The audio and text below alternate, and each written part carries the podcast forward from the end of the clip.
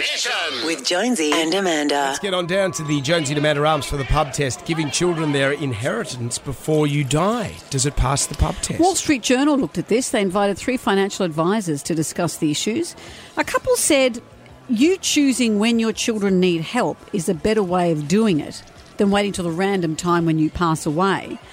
Other people have said you have to be careful because you may give your money away and then your financial circumstances may change because we're living longer than ex- anticipated or we may need more care than we've Yeah. anticipated and therefore you'll be out of pocket. Next minute, you're eating the chum. yeah, that's right. Watching them in their million dollar houses. Yeah, you go, hang on, I'm eating chum here and you're living in a beautiful house. It's quite With a beautiful wife.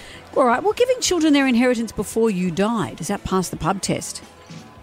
If you have got the funds to do so and your uh, living is not affected, um, why not? You actually get to see the benefits of it. I think if you've got it and you're careful with how you give it and at what age, there's nothing wrong with it. Rather than um, enjoy it all when you die, if you can give them a little bit of a hand and they're sensible and they use it doing the right sort of things, like buying a house and that sort of thing, I think it's not a bad idea. That's a tricky one.